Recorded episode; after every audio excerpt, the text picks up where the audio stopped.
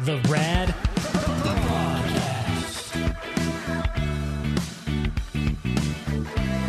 The Rad Prodcast. The Rad Prodcast. Okay, Now you ready? I think I'm ready now. Okay. How's it going? Uh, it's going. Go- Oh, God, it's going. Are you are you just ready for the holidays to be over already? Even though Thanksgiving hasn't happened at the time of this Um, recording. And, no, I'm looking forward to Thanksgiving. We had to kind of rearrange our plans, so that kind of Ah, sucks. so you're not going out of town? Um, we are going out of town, but just for the day, and then we're coming back. Oh, We're- bummer. So we're- you can't do that whole thing where you're going to go to the dive bar. And, Yeah, we can't do that whole Aw, thing. That's a bummer. Um, but no, I my I'm do I've been doing knee rehab with my physical trainer, and um, I worked out really hard with her yesterday, and Giggity. so. I, my body is just I'm just feeling so old. so is this a knee injury from your roller derby years? Yes. Really? Yeah. How long have you been dealing with it? Um. Well, when did I get it? 2013, maybe. I can't remember what season it was that I got it. Um, with but it was like I, around 2013, Mhm. and then uh, I did physical, tr- um, like PT, like with an actual doctor. But then I just rolled through it and just went back and started right back on roller derby. Didn't do my like rehab work. Started training for a marathon. Or a half that's one of the best things you can do on an injured knee is train for a marathon. Yeah, so I just yeah, I just ignored the injury Hmm. because uh, that's the way I was raised. I. Just rub some dirt on it. yeah. Yeah. Yeah. So um yeah, so I just am feeling very old and Oh. like crickety. I've noticed you've been kind of like, old lady, Yeah. sauntering through the studios. Yeah. You need a walker Yeah. with those uh, tennis balls on the bottom of it. Well, I told Rob, I'm like, if you if you smell Ben Gay, it's me, because I I put one of those um Salonpas patches or whatever. Those things smell so good. Yeah. Those are addicting to smell. yeah, so I have one um, on the, my knee today. Mm, okay, I get a hint of it now. Yeah. Okay. Not the normal stink. No, thank God. Um, well, I hope your knee gets better. Oh yeah, no, it will, and it, it's getting stronger, but it's like things are moving back to where they need to be, so they don't want to go back there. They want to stay where they've been, and so I'm like having to retrain the muscles around the you know the bones and the ligaments. Now, is this all with the same person you're training with at Dig In? Fit, Uh, Is it called Dig In Fitness? dig dig in wellness? Dig in Mo- Wellness? Molly at dig in wellness. Yeah, she um I go and see her twice a week. Cool. And then she has homework for me. So that's why I was in the gym here that we have at the studio. I, I've brought in a foam roller and um, some resistance bands and a ball, like one of those yoga ball things. Mhm. And so that's what I was doing before we started recording. Is just she gives me homework, Oh, cool. and um, I told her that my leg was angry today, and she's like, "Just roll it out and Yeah. do this stuff." The best thing you can do. Yeah. Just just keep moving it around and Yeah, she's like, "Get blood to the area." getting that rust off. Yeah, but it's whew. I gotta. I, I'm thinking I might have to have my buddy Michael on, who's a, also like a personal trainer. yeah. He's uh, he's a survivor of brain cancer. Oh my goodness. Yeah, he um not too long ago, I think it was about almost two years ago now. Um, he had a a, a mass removed from his brain, Oh my goodness. like the size of a of a golf ball, and That he didn't so know he didn't know he had it for years, and he didn't have any headaches or anything. the the reason why they found it was the the way they found it was when he went to get his eyes checked. And Oh, the, shit, the optometrist was like, uh, you might want to go get a CAT scan today because I guess there is some indicator when the optometrists look at your eyes. Mhm. Like, I guess the eyes are not just the window to the soul. Like, you can see, you could tell a lot that's wrong with a person based on their eyes. It's like a, apparently it's, it, there's something in, in the chemistry within your eyes or the science behind them that will indicate whether or not you're well. Um, and sure enough, the the optometrist was right, and he had a big cancer cancerous tumor in his head. Oh my god. He's cancer free now. Um, Yeah. Thank God. He he he had just had his kid too, which it was a very devastating situation Oh, I bet. surrounding it, and I didn't I didn't know until he like was on the table, literally. Oh wow. Um, but he's he's totally well now. But he's also a physical trainer, and he he he might have some really good tips for you and for the audience about um about taking care of your body. That because there's a there's a whole stigma in the fitness world that that makes it that makes you think that you need to be a CrossFit, you need to you need to go hard all the time Mm-hmm. and and push your body to the limits when that's that's not necessarily the best thing for your body. Like it's super unhealthy to be Oh yeah. a nut job CrossFitter that puts your body through so much trauma um, that it's going to do more harm than good. And like he he has this whole technique um, that avoids uh, injury during workouts and stuff. Mm-hmm. It might be interesting. It might be totally boring, but um, dude's really cool, and I, I think he would be fun to have That'd on be the, on cool. the podcast. Yeah. Um, we're also talking about having my wife on. We're Yeah. talking about um, having some other people on, so we're gonna have to look at our schedules and maybe plan ahead. for yeah, yeah. I think that that will be really fun. yeah. Well, best to your knee. And by the time that the folks w- will be listening to this podcast, I hope you all had a great Thanksgiving. Yes. And that all your turkeys turned out well with the rad turkey brine.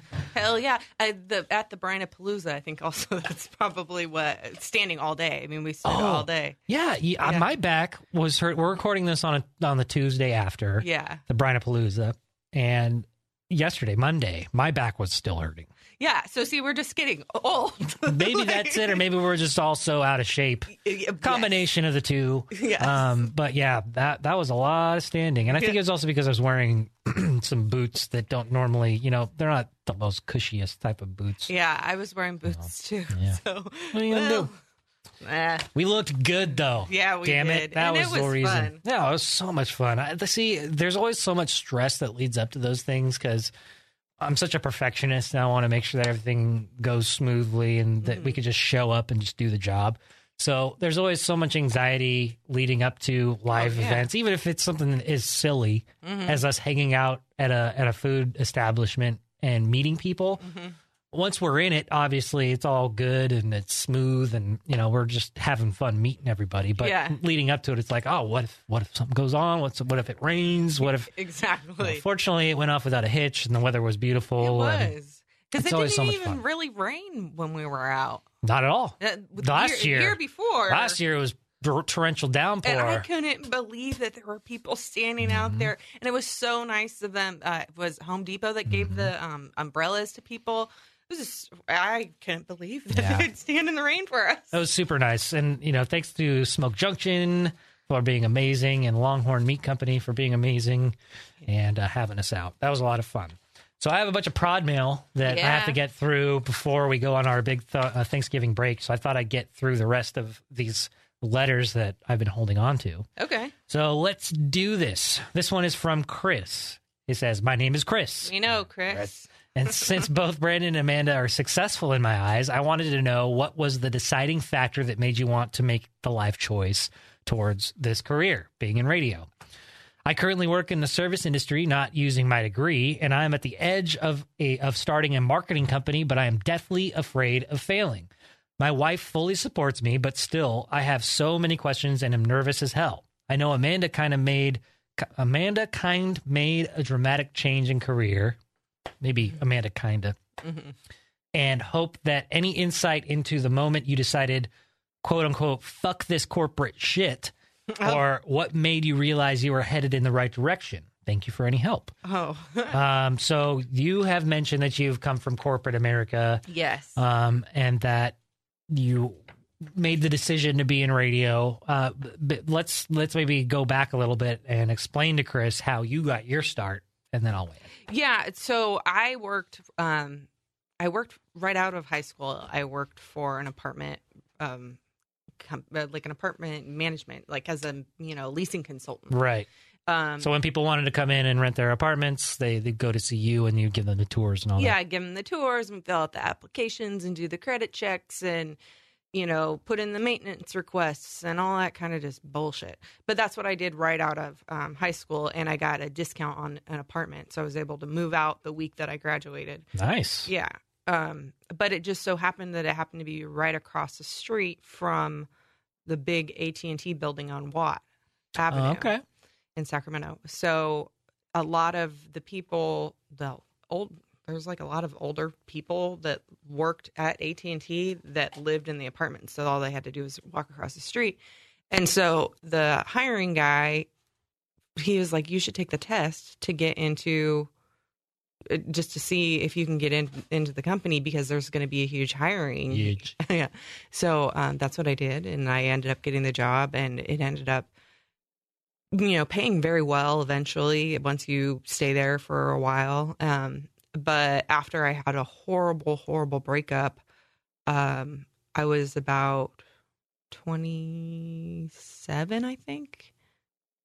I had to be around twenty seven that I had the breakup So this is almost ten years ago. yeah um had a really bad breakup and just my all my family had moved out to oklahoma without me uh so I, I was like well maybe since the headquarters for the at&t is in dallas i can transfer there and then it's only a three hour drive to my family A three-hour drive. Yeah. so um it took a really long time to get the transfer because there's a lot of union involvement and blah blah blah and you're going from like one place to another i don't know fucking contract shit So wait, you're telling me that AT and T made even working for them complicated and difficult and hard to deal with? yeah. Interesting. yeah but anyways i finally i jumped through all the hoops and i got out to um, the Uverse dispatch center in uh, dallas. And i worked there for almost a year. I worked my whole at&t career was like mm, almost 10 years. Um, but i was living in dallas by myself. I didn't really know anybody and i worked the swing shift because i wanted the night differential so i could make more money so i was working three to midnight or something like that so i i didn't have really a lot of time to know anybody other than the people in my like work environment Mhm. and I just didn't like it out there. I didn't like Texas. The weather was crazy. Um, I don't know. I don't know what it was. I just fucking hated it. Just wasn't your wasn't your stomping ground. well, yeah, and I missed roller derby, and I missed my friends that had become like family to me, and I wasn't able to see my fam, my actual family as much as I thought I was. I thought I was going to be able to go up there like, you know, every other weekend or whatever, but a a lot of times I'd have to work overtime and all this bullshit. So I just I asked if I could transfer back to California from Texas with AT&T because my office was still open and they still had people in California, which they're slowly, slowly, slowly getting rid of all the people in California. Um, but so I asked if I could transfer back and they said no. So I was just like, fuck it. yeah. If I'm going to be miserable here, I might as well go back to Sacramento and at least all my friends and shit, you know? Yeah, Yeah. But I had no plan. I had absolutely no fucking plan. But I had talked to former producer Christy before I came out here, and she was working a second job at uh, Cost Plus Wor- World Market and got me an interview the week that I moved back. At World Market? Yep. Cool. So I worked at World Market. I then got another job being, and I had never worked in the food industry before. I was a waitress at the Limelight uh, downtown, um, or East Sac, whatever you want to say. So um, I had that job. I had the, uh, so I was a server. I worked at Cost Plus, and then I also was kind of like a barista cashier at Bella Bru, which is like a local kind of cafe. Oh, yeah. I love Bella Bru. yeah. Good stuff. Yeah. Um, and then from there, I just I kept talking to people, kept talking to people, and I got in with Sprint. And once I got to Sprint, um, I that's when I got pregnant. Oh. So So you had to hang up your your telecommunications job. kind of, yeah. the- We the plan was that I was going to stay home with the kids because the old man had a really good job at the time. So I was going to stay home. Blah blah blah. You know, it it was going to be totally chill. But then the um, real estate market went down uh, and crashed, Yep. and uh, he lost his job. So it was really fucked for, the, for It a long time. Dark, dark time for a lot of people. Yeah, we Mm. cashed our 401ks and like we naively thought that he was going to be able to get a job like quickly, Yeah. you know, but that didn't happen to him. It took him a really long time to get a job. And then it just so happened that Christy asked me if uh, I would want to answer the phones, you know, one day a week. So Mhm. so that's how yeah, I, it got me here. Um, and then it just there's been opportunities that have made themselves apparent that I've taken. Mm-hmm. you know, I've wanted to be a part of. So for the letter writer saying that you he sound it sounds like that you he he thinks that you said fuck you corporate America I'm going to go work in radio whereas it the reality is you kind of were just making ends meet and then the opportunity just kind of presented itself to you. Um, the opportunity didn't present itself to my. I made the decision. I said, "Fuck this! I'm not going to live in Texas anymore." And if they're not going to let me move, if they're not going to let me transfer back, I'll find my own way. And I'll, I, you know, I've always been just, you know, driven like that. And mm-hmm. where and that where I was working three jobs when I came back and rent, you know, renting a room from somebody and just kind of, I had no plan, mm-hmm. literally no plan, and just said, fuck it, I'm not going to be miserable. Life's too short. And I was still, you know, under 30. So I figured, you know, something will pan out. Yeah. And so it's kind of, So you took that jump and you, Yeah. you made that conscious decision that said, you know what, I'm not going to stand for this type of treatment in corporate America. If some, if I'm, if I'm going to choose my happiness over a job that you know that that that's leading me nowhere, yeah, I'm going to take that risk. yeah, yeah. And so I just jumped. Um, and yeah, it, it was just crazy. I just said, fuck it. Yeah, and I think that's kind of the same road that I took, except I was fortunate enough that I got into the radio business like pretty much right out of high school, and I w- it wasn't like my intention to be the producer of the morning radio show. Yeah. My intention was just to do whatever it took to to be a part of that industry. You know, it mm-hmm. wasn't. I I didn't think I want to host a show. I didn't think I wanted to be in. I I- I knew I wanted to be behind the scenes. I knew I mm-hmm. wanted to be a part of it. So once I got my foot in the door as an intern right out of high school, over ten years ago, 2004 is when I graduated. So Oh, I got okay. the job later that year. Um, so I've been doing this. 2004, you graduated? Yeah. I graduated in 1999. Yeah, that that was that was my eight eighth grade year. Oh, dang. Yeah, I was going in, you know, seventh to eighth grade. from. Yeah.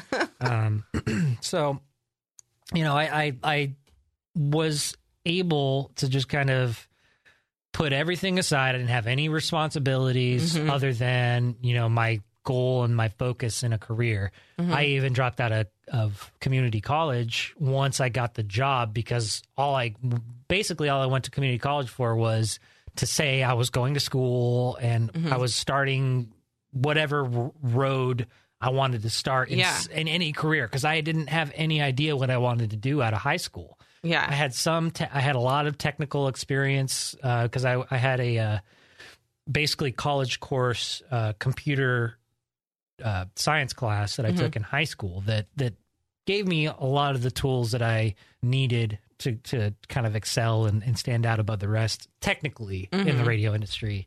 Um, so once I once I got the job as a promotions guy, I, I had my foot was in the door, and I just Yeah. kind of I rolled with it and made myself um, the invaluable. Like so Yeah. that it, whatever I did, I need I wanted to make sure that I was I was n- not disposable. That they needed Yeah. me to do this job, and I, it wasn't like I was stabbing people in the back to get where I needed to be. I knew my place. Yeah. Like I, I I knew that I had to earn my way up, and that's one thing that my dad taught me at a really young age because he was a janitor at a at a forklift company when I was born, and by the time I was in in grade school, he was a regional sales manager for the company he was working for. oh, wow. So you yeah. know, I, I I knew from early on that you work really hard to get what you want. You- Mhm. it just doesn't get handed to you. So yeah.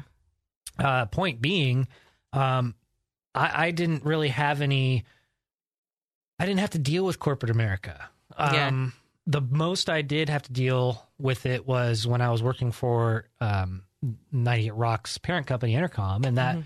Even that wasn't like totally corporate America. It was still loose. Like the radio industry is such a such a relaxed kind of environment, but it's very serious at the same time because there's a lot of money involved and there's a lot of, of stuff involved with the marketing aspect of it. But like, I just, I, it's hard to call it work Mhm. because it's just so much fun. Everything that's involved with it, I just consider fun.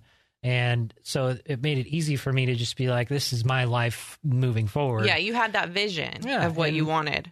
When I got the opportunity to work for the morning show, I, I knew right then that this is this is going to be something big, and so I just kept going. I just kept going, and I think that if you have that faith in yourself, that you no matter what happens, that you'll pull through, and you and and opportunities will always come about. Mm-hmm. Then you just got to make that jump. Yeah. and, and that Chris to the letter writer, I think that if if you have a vision in mind and your wife is supporting you like you say and you're in an industry that you feel like is wasting your talents then um make that jump do Yeah. do it because you won't ever find out unless you try and i think that that's the biggest thing that i've taken away from my experience at least is that if you if you don't try then you'll never know Yeah, and you will regret never never knowing. That's like for me that's why I moved to Dallas in the first place because I was like, well, this is my one time in my young life that I can move, so I might as well try it out. You know, and I don't want to spend the rest of my life never knowing what it was like to live in, you know, anywhere else. And so yeah, then it didn't work out and you just fucking you just keep going. And if you have a vision, He didn't say if he had any kids, um, but he did say that he had a, a wife or a girlfriend that supported him. So, yeah, just just work with her, talk with her, and she's going to be your biggest uh, teammate slash uh, cheerleader.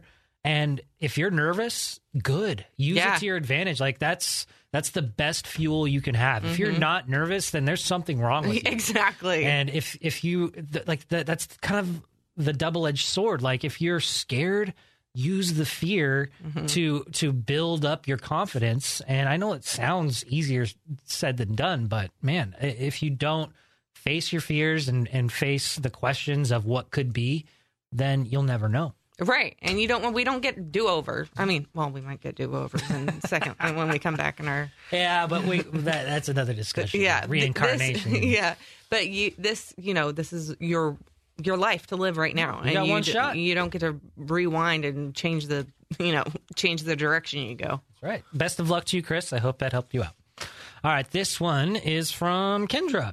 She says that hel- oh, she says hello, Brandon and Amanda. Hello, Hello. Kendra. I binged all three episodes of the podcast and thoroughly enjoyed them. While listening to your uh, second episode, I got a bit excited when Brandon was saying he and Mrs. Brandon have guests in the bedroom. I think Brandon is very good looking. Well, thank you, Kendra.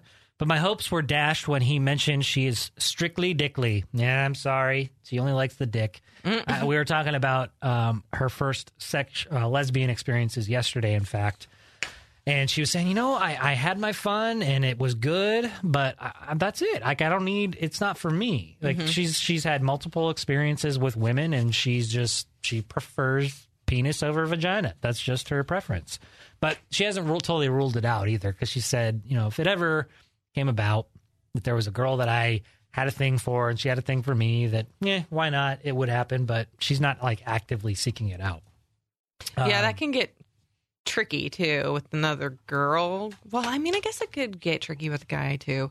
I mean, just once once you once you add any additional people into a relationship or into a sexual situation yeah there's going to be stuff like jealousy there's going to be feelings involved and uh, if if it's not communicated at the beginning that this is just for sexual purposes or you know this is what we're looking for if we want like a partner uh, in our relationship, then that all all the stuff that needs to be communicated prior to inviting somebody else into your relationship should be discussed. well, and that's what you guys have done a really good job with in your relationship is figuring that all out Yeah. and, and talking about all. Of It was definitely a learning experience because we we we dove in pretty uh, into the deep end pretty quickly without those communication uh, built like those communication skills built in. So we learned from unfortunately some bad experiences, but they are what made us who we are today. And now we are like so much more secure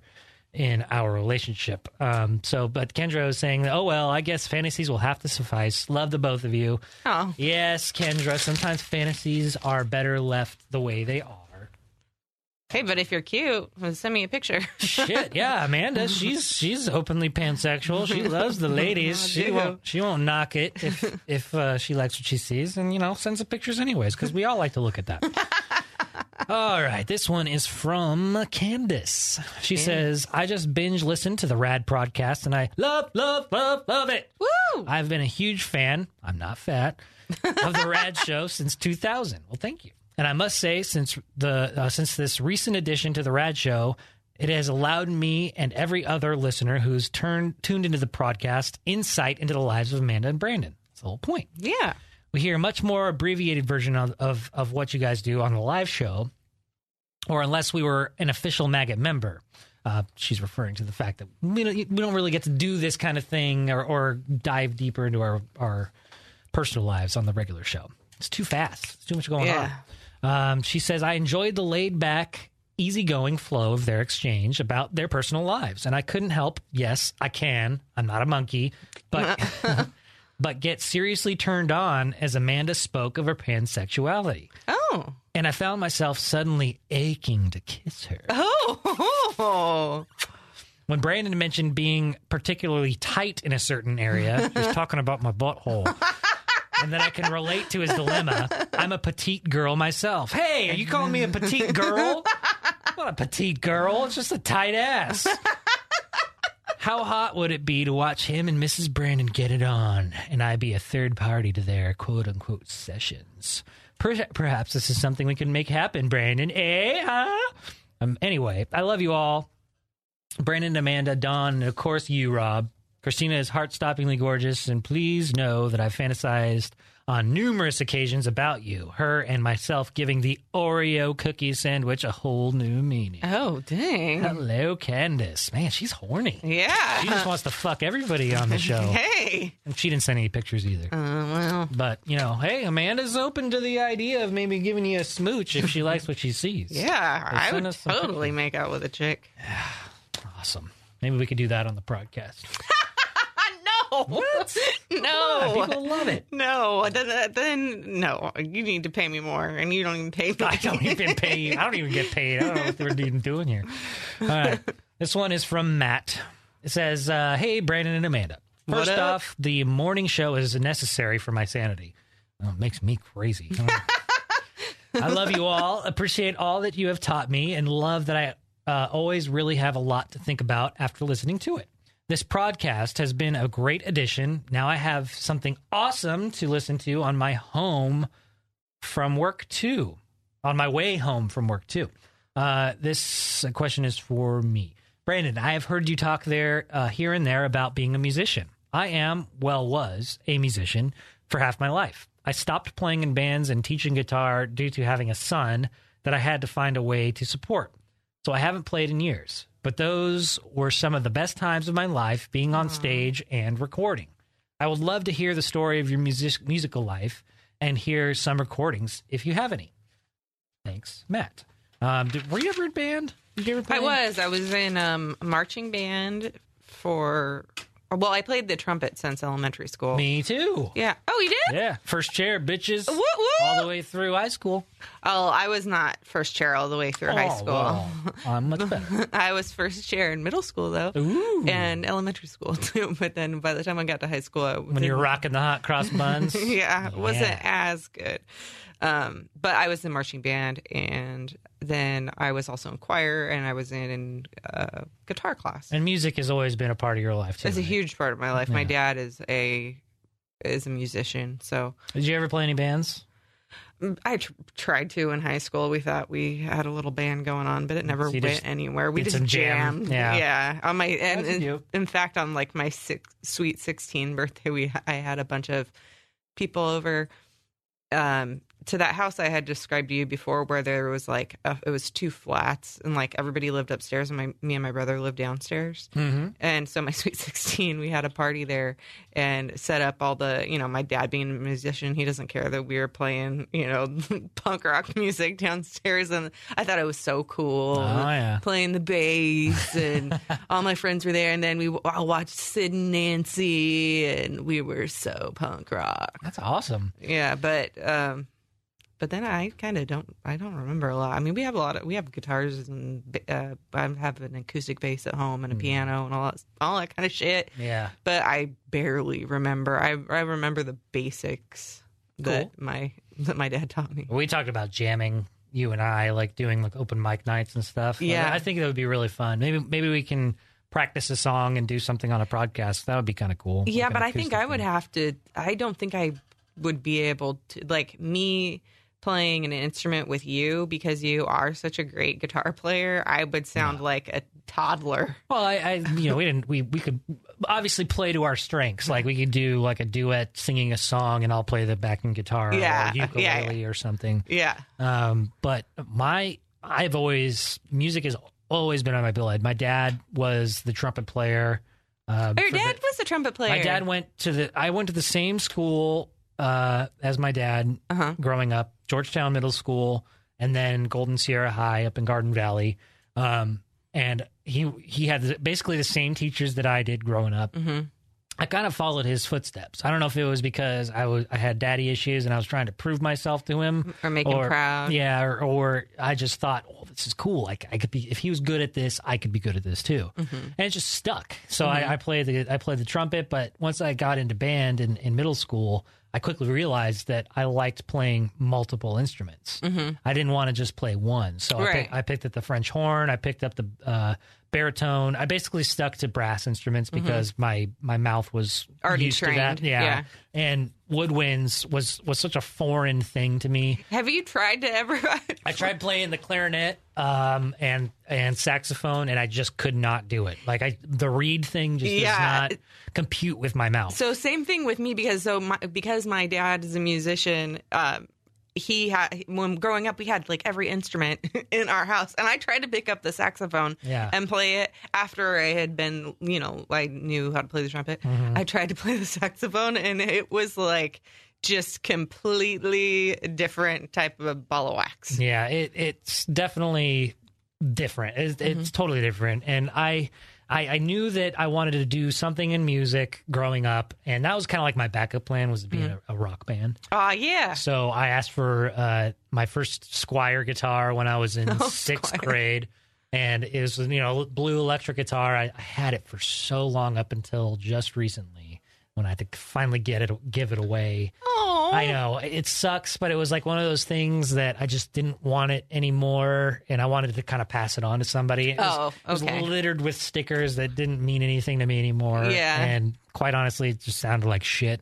yeah. So I and I've I've invested so much money in equipment now that I just have so much so much better stuff. Yeah. and I'm not one to keep on to things like I've I've just thrown so much childhood stuff Oh away. well, I mean that. I mean, I guess that's good. I, I just I I don't know if it's because I I'm lazy and I don't want to keep it around and keep up maintenance on on little trinkets and things, Mm-hmm. or if I just don't like clutter. Mostly, I don't like clutter, so Yeah. I, I just like to kind of keep the things that are nice and that I still use. I, but there are certain things that I wish I kept, and Yeah, you know, me held too. sentimental value. But I just I just gave it away. Um, so I got my first guitar in sixth grade, and I learned how to play power chord. My dad taught me the power chord, which is like the universal Yeah. uh, fingering for the guitar to uh, play basically any song. And he's like, okay, now I'll teach you these three riffs, and you're basically all set. Now go turn on the ACDC album and then play along with it by ear. And I learned almost everything by ear. And I self taught guitar, never took any lessons. And I, I like I should take lessons just to kind of, you know, expand my my repertoire. But over Yeah. the years I've definitely picked up new techniques and learned chords and all that stuff. Um, so I started a band, a punk rock band with a couple of my friends. And, and it was funny because my dad actually was the sit-in drummer until I could find a drummer Oh, that's so or, or find a friend to teach the drums Yeah. so that we could finally have a drummer in the band. Uh-huh. So it was me and my buddy uh, Bishop, and he played the bass guitar, I played the the the regular electric guitar, and my dad uh, was the drummer for our first talent show as the band Counterclockwise. Oh. And uh, we played our first, and it was an original song that I wrote. It was called Teenage Society, and you Oh, know, it was like teenage angst and like, what- what's what's wrong with the world? They just don't understand me because I'm a teenager. and um, you know, my dad was up on stage, seventh grade talent show. My dad being in like you know early 30s or whatever he was at the time, and sitting up on stage playing with a couple of rat pimply kids. Mm-hmm. That was my debut as in like a band. And then I finally found a guy to be my drummer, and I taught him how to play the drums. And he basically took it and ran from it from there. And I, so I was able to be like, okay, you know that one thing I showed you? Okay, just keep doing that over and over again four times, and then we'll switch it to this thing, you know? yeah. Um, and we we kind of I, I always had grand visions for bands. Like I always I always thought, okay, I'm gonna make the website. I'm gonna you know put, send out our demos. And at the time, I was only rec- I was had like this tiny little microphone plugged into a four track uh, cassette player, and we would record in my basement uh, our songs, and then I would send those cassettes into uh, punk rock labels because we were we were heavily inspired by like Blink One Eighty Two, Green Day. Uh, th- at that that time, pop punk was huge, so we were trying we were we were kind of in that fold uh, when we were in, we were in that at that age. So I made the website, I made the demo tapes, I made a street team so that we would plaster the street, and I mean this is in a town where in my class in an eighth grade class the graduating uh collective only amounted up to like a hundred people Oh gosh. yeah so the town super small and does not does not give a shit about my little pop punk Does band Does not care. um but we you know i treated it like i was a rock star But you weren't so far from Placerville, and I went to Ponderosa for the my freshman and sophomore year, and my my friend um, Matt Farrow, he was in a punk band, and he would play at this place that we called the Attic in Placerville on Main Street. I mean, you could have played a show there. Yeah, we did end up kind of as I got older and we branched out from the pop punk stuff. We, mm-hmm. we went off and we did some like all acoustic bands and like I, mm-hmm. I had some friends and that we did we did more heavier music because at the at, as we grow, got older, we found that like the hardcore music was what was selling at the local venues. Mm-hmm. So, and that wasn't really my thing until like, I got into my twenties, was playing like the harder rock music. Um, so it, we just didn't really fit. And I, I tried telling my, my fellow bandmates, let's go to Placerville, let's go to Auburn, let's get some gigs there. And we would try, but we just didn't have enough following for us Yeah. to do it and get our foot in the door. And we didn't, I guess we just didn't have the drive to, to do it. Um, so we did the best we could in, in being a band up in Georgetown. And then after graduation, we, we started doing the jam band. Like mm-hmm. we, we got all the guys together and we, we started a group called Teton Corporation. Oh, And it was called that because the band gathered together at our buddy's house who lived on Teton Drive. And because it was like a collective of guys that just kind of did whatever Yeah. in this jam band, we called it the Corporation, Teton Corporation. cool. And I have one of the songs up here that I'll I'll play um, just to kind of give because because he requested to hear one of the songs. Yeah. I wish I had older stuff to share today Yeah. because my voice was a lot higher and it was like totally like whiny, teeny, angsty, like. "Hee-haw, hee-haw, one teenage anxiety." Like it was just very, very pop punky. Yeah. uh, it was kind of embarrassing listening back, but a lot of people liked it. I guess I don't know. Uh, but this was just kind of a jam that we did that kind of turned into a song from collect uh, from the Teton Corporation. Let me pull it up here. Sorry, should be Well, it's okay. more prepared for this. Hey, you do what you got to do. Oh, sweet. So a little Primus. I Yeah, I like it. We like Primus and Tool. And there's no singing in this because the singer of this particular group was garbage. Oh, damn. Gar- so I just don't listen to it. I, I, I saved all of the tracks that was just uh, instrumental.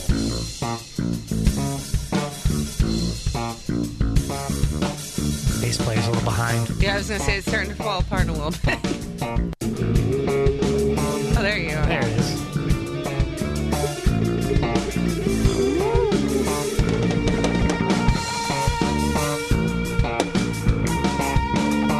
This is the drummer I taught how to play drums. It's pretty good.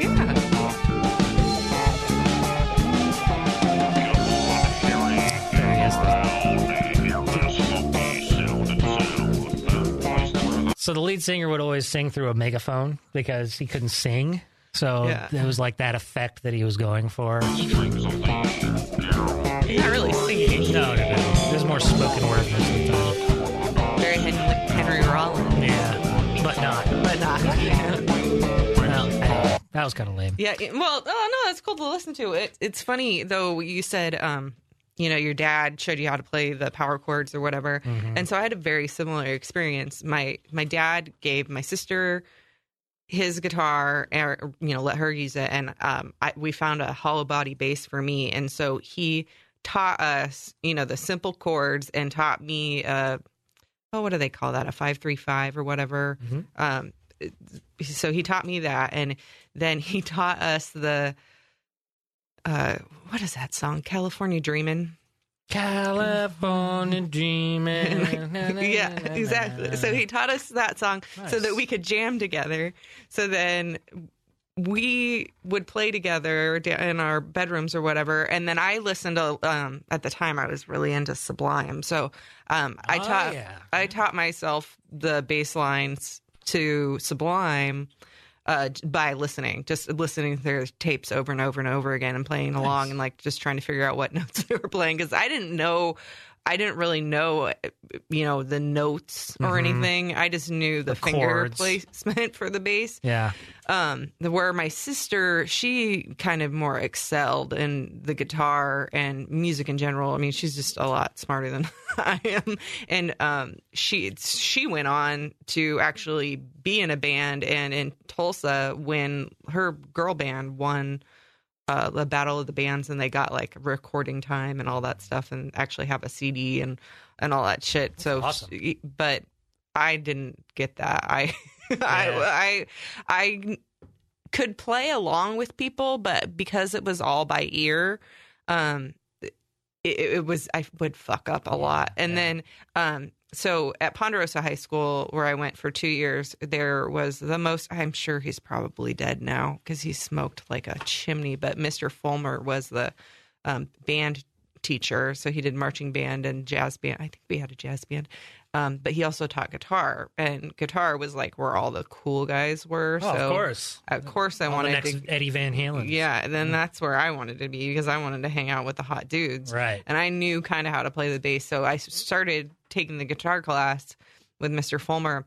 But it was difficult for me because I already knew since you know elementary school how to play uh, read music on a on a treble clef, Mhm. you know, and it, so and a bass clef, I had no fucking idea. It was Foreign it, language. It was you, so- all you know is treble clef. yeah, so it was really, really difficult for me to. I, I don't even think that that class ended up just being such a "Oh, okay, you can do this, whatever. You didn't care, and then a lot of times we would just jam out, and it was fun. Nice. But yeah, and, and then I just started working and never really. I, every once in a while, I'll try and pick it up and like see if I can remember how to play a song. And I know some basic chords on the guitar for the Beatles, but that's that's Mm-hmm. And it. see, that's that's the thing. Going back to the the email, um, life gets in the way, Mhm. and those glory days of jamming out and recording and playing shows, I miss that so fucking much. Like Yeah. my favorite part about being in a band was for uh first on top like the best thing about it was gigging and, and playing live like I, there's something about it that gives me such a rush Oh, I'm I- I sure it's lo- adrenaline. I love performing. I love being on stage. I, it's not necessarily about the the uh, attention. Mm-hmm. It's more of creating the the music that that touches people and and gets gets that reaction. Yeah, you know? oh, for sure. And but to feel it live is beyond uh, words. I can't even describe how good it feels to do that. And then second, recording because again, the creative process of of going track by track, recording it, and then coming up with new ideas, trying to think of different layers, Mm-hmm. and the whole writing process is super fun. But life gets in the way. You Yeah. know? like the letter writer said, he had a kid and he had to get a job, and it's kind of like what I had to do, or that's kind of what happened to me. Um, after high school, I got more busy with the with the job, and there's a comes a point where you have to pick a career, or you know you have to pick your focus. And if it's your career, um, then the the the music kind of quickly turns into a hobby, which quickly turns into a hobby that you don't visit as much. yeah. Um, and that's kind of what happened to me. um, just up until the last couple of years, where I, I had a falling out with my my drummer friend, and it was just he and I because everybody else that we played music with had other things going on, and it just became harder to, to uh, connect schedules.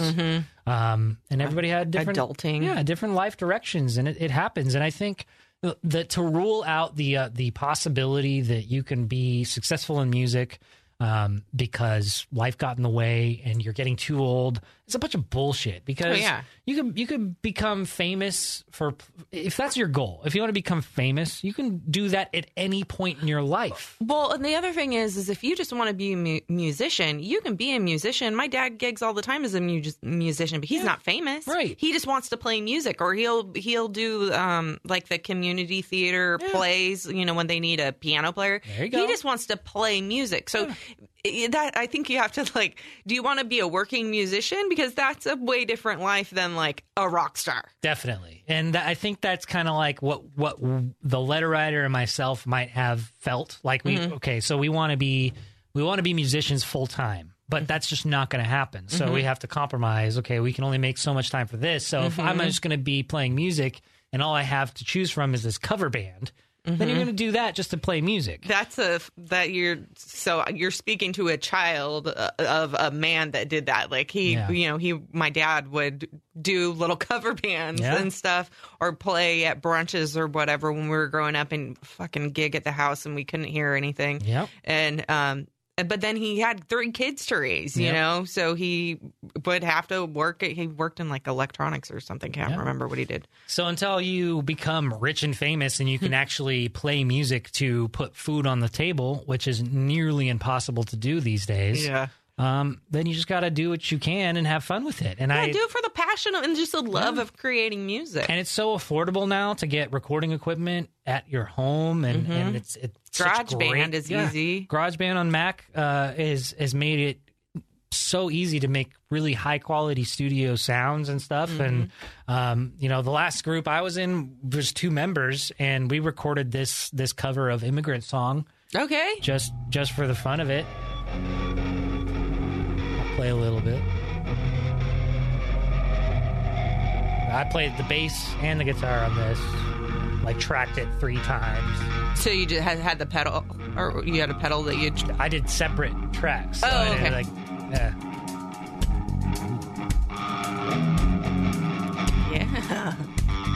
Oh, you can definitely tell the difference in like maturity Yeah. from the other And we recording. had a little bit more together. yeah. And it's only two people. It's a lot easier to keep your. oh yeah, that's awesome.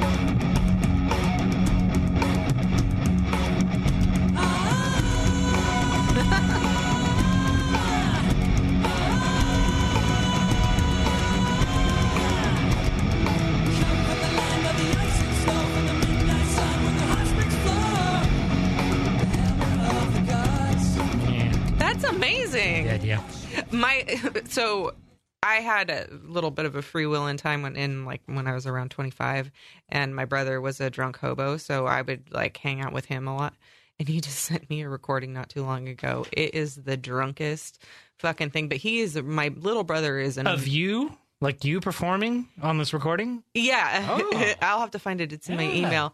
But it's just we were at like a flop house Mm-hmm. basically above the pizza, pizza place in Auburn, and um, just fucking drunk and probably uh, on drugs or whatever. Who knows what? And we were um, he my my brother wrote a song.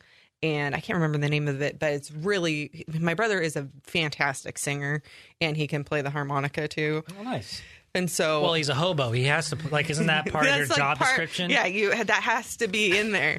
um, so yeah, my dad taught him to play the harmonica, and so it's his song that we're singing, and I'm playing bass. But you can like you, we recorded it literally on like a karaoke machine. It's just fucking so Whatever you got. shitty, and uh, we were so drunk, and you can just hear it. It, it was it, it brought me back to that time though listening to the recording i'm like oh we had fun Mm-hmm. we used to sit on the railroad tracks and drink wine Oh, yeah. and then jam out at the flop house And that I do like to visit those recordings uh, every once in a while because those were some of the best times. Yeah. And the letter writer's right. Like there's something to be said about getting a bunch of people together and just feeling it out and and having fun and playing music and creating things together. Um, so my my advice to the letter writer is don't don't quit. No. If you still have your gear, pull it out every once in a while when you can. And uh, you know, if you don't have anybody to play with, one thing that I do, especially to to keep up on my chops, because if I quit playing for a couple of weeks, I will get so rusty. And so, in order for me to work back up, I'll use like YouTube. Yeah. Um, there are jamming tracks that you can play to. So if you're like, if there's a specific type of genre that you're, that you're going for, like if you want to jam out to a Jimi Hendrix style song, then you you go you, you search on YouTube Jimi Hendrix style jamming track, and it'll come up with so many different uh, options that will literally just be instrumentals that you can just jam out to and along with. Yeah, there. Is, um, my stepson, he's been learning to play guitar for the last couple of years, and he does whole things on YouTube. They teach you how to do everything depending on what song it is that you want to learn. tutorials. Yeah. I mean, you can learn you can learn anything on YouTube anymore. I, that, that there's no excuses for you if you want to learn how to play guitar or get better or whatever instrument you're doing. There's so many things, so many tutorials. Like I just I got a ukulele up at uh, uh, out in Hawaii when I went. Um, Jesus, was that two years ago now? Almost two years ago. Well, you went last year. Well, yeah, but it, the time before that, yeah, almost two years. Oh shit. Um, I, I picked up a ukulele and I didn't know anything about it, but Mm-hmm. I pulled up YouTube and I instantly learned three songs in one day. yeah, I Super easy. So I don't know how to play the ukulele, but I do know how to tune it because my my dad taught me how to tune it, and we have a ukulele in the house for the kids. Mm-hmm. And um, so you go, my dog has fleas, and that's you. I haven't heard that one yet, Yeah, but when I went and picked up the ukulele, there was a very smart uh, Hawaiian woman who knew everything about like she was just a superstar on the ukulele. uh-huh. She gave me the the paper with the tuning chart and all the chords and you know the tabs and everything. And she said, "This is the tip to tune your guitar. Um, good children eat apples because those are the notes of the strings. Oh, Good children G C E A. So that's how you figure out on the tuner which which notes you need to hit on those ones. So I haven't heard that one though. well, it's because my dad taught me how to tune the ukulele by ear. Yeah, exactly. And that that totally makes my dog has please. yeah. good children eat apples. so I, I mean, I, I'd love, I'd love to to um, play more music and play with more people and get together a band. Like I've I've threatened to jam with uh, our security guy Pat. You know, the big What guy. instrument does he, he plays play? drums. He does. Yeah, apparently I've seen his set. Like he sent me pictures of his drum set, and it's massive. So it, Holy it looks shit. like it look based on appearance and based on his size, like he could probably wail pretty well on those drums. Oh, I'm And sure. I know he's a really big fan of, um, Really big fan. really big fan of uh, what's his name, uh, the Red Rocker. Uh, I can drive fifty five. Who What's his that? name? I don't know. God damn it! I just know the song. Oh, Ste- uh, Ste- Ste- not Steely Dan. I can't drive 55. It's on the fucking tip of my tongue. Thank you, Sammy Hagar. Okay. he goes down to Cabo every year. Uh, and, he, yeah. and he and he knows all the guys in the band. Um, so I know that he's a rocker, and uh, so I'm, I'm so- still I did not know that about our security chief. Yeah, so someday you never know. We might have a rad jam band, like with all the members of like some members all affiliated with the rad Yeah, show, that would be all so in a band. Yeah, that, I think that would be cool. uh, so I'm still threatening to do that. Because I feel like engineer Bob probably knows how to play an instrument. No, he'll just be the technician. He'll be the guy on the on the mixing board. Dad, or, and uh. Rob's dad knows how has to know how to play something, right? Yeah, but he's more. I think he's more of a classical musician. Oh. I guess if if a song called for some strings or A or, harp. or yeah, some some woodwinds, then maybe. All right. Uh, in the same kind of vein, here is another question for me from John. Um, Oh. he says, "Hey there. One thing from the Rad Show I've always been impressed by is Brandon's ability to create sounders and music blurbs for almost any scenario and need. I had a few questions about this. Where did you learn this skill? Also, what programs and resources do you tend to use? The most recent Rob Was Right song. Uh, it's one that goes Rob was right. Yep. Uh, bu- bu- bu- bu- song was so simple, and yet the vocals were blended perfectly. I have pract- I have practiced using uh, programs such as FL Studios and Adobe Audition, creating small songs with my keyboard and a little vocals. Nothing comes close to the level that uh, Brandon has displayed multiple times. However, it's uh, something that I've wanted to expand into and record more often for YouTube than simple piano songs. Uh, he says, "Thank you for all the input, and I love you, Amanda." Oh well, thanks for including me in there. Yeah. Well, his name is John J. I, I, I messed that up. Sorry. Oh. Because he says, P.S. My first name is, in fact, John J. Strange, I'm aware. Very strange. Um, so the music blurbs and uh, little sounders most of the time come from Rob saying, Hey, I need a Rob was right sounder, go. And so that leaves me with, okay, I got to figure out what I'm going to do. And it always starts with me finding like the, a musical basis. Like I, I need a foundation to start it with. Mm-hmm. Sometimes, like with a Rob was right thing, I knew I was just going to say Rob was right. So I knew that I was thinking, okay, I, I just need a small sound clip of, of music to kind of help me sing it mm-hmm. outright. And it, and I, I came up with the idea of using a fanfare. So I Googled fanfares, trumpet fanfares, royal entry fanfares, and it, it ultimately came up with the uh, the Rob was white right sounder. Let me pull it up real quick. So, uh, um, pull it up here. So this is what ultimately came came about when I did it, and it, it just starts with the music bed, and then I layer the vocals over it. It's pretty.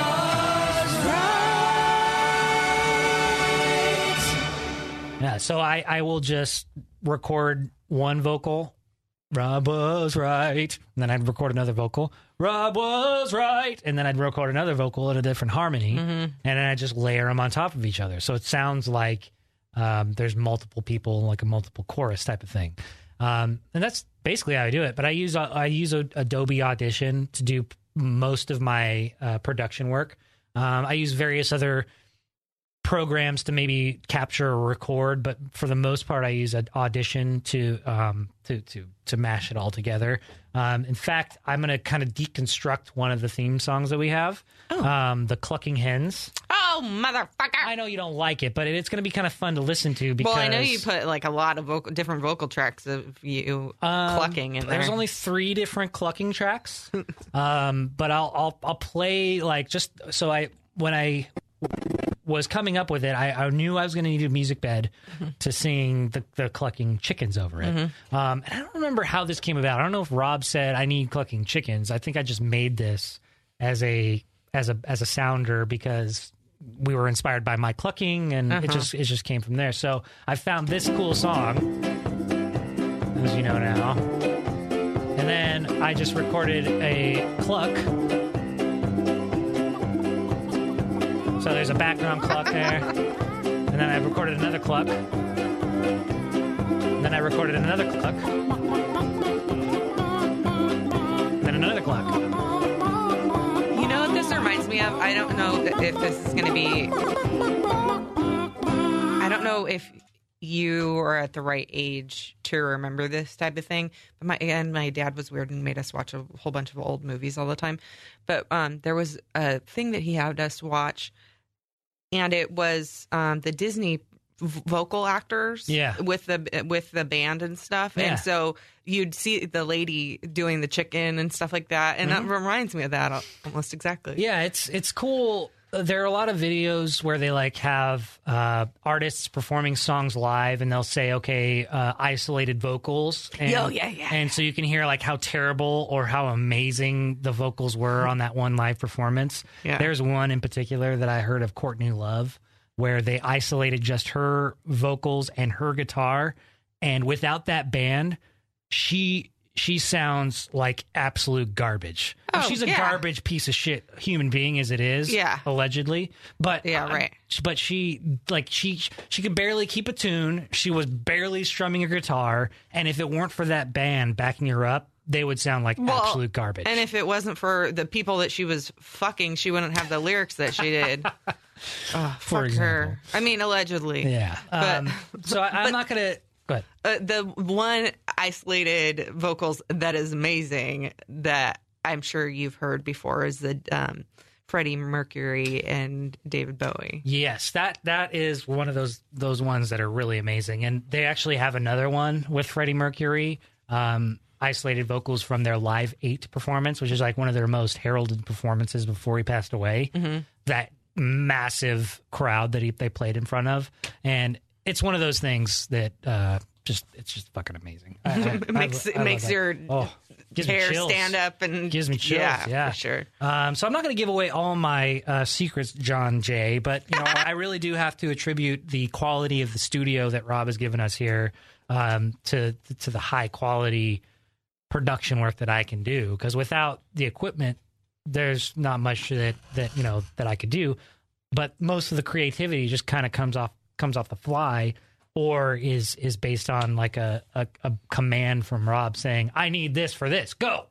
Yeah, how and then works. and then you have to find music that's like uh for free use Yeah. music. and that's fun. That's fun for me to to to go on that hunt. Yeah. and because because it's all part of that creative process of going. Okay, well, I like the song, but how am I going to sing along to it? Mm-hmm. And uh, you know, the drinking with the maggot song, I used the uh, the uh, music track from. um Titanic, like with the bagpipes and stuff. Mm-hmm. Yeah. like I felt like that was just such an easy thing to to write around, and uh, it turned out really well. It's one of our, our more popular sounders. I like the um the Ren and Stimpy music. Well, I can't remember what you used that for though. Um, most of the Ren and Stimpy pr- production music I use for um, commercial filler.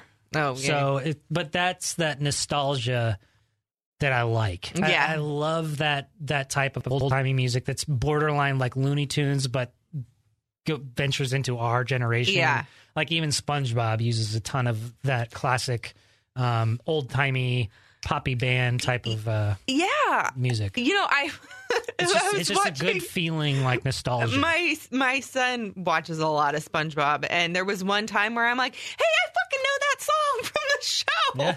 yeah like we'll we'll get messages a lot uh, from people saying hey I, I heard the ren and stimpy song or you know spongebob song and it totally made me think of the show because yeah i mean we all kind of pull would pull from the same pool of production music Yeah. and fortunately the ren and stimpy music is just one of those so so it's just so perfect for Yeah. the- especially for this platform and this show um, to not be taking things so seriously and and it's also just kind of joyous music so it just makes me feel good um, well shit man i think we killed enough time today Is that Um, it? i think we're good I, I have one more email but i think i'm going to save it for next time because it talks Okay. about guests and, and other podcasts and stuff Okay. so um, maybe next time we'll have a have a special guest on and Yeah, we will, yeah. we will keep that a secret until next time Mm-hmm. um, so until next time fuckers Yeah. Bye. the rad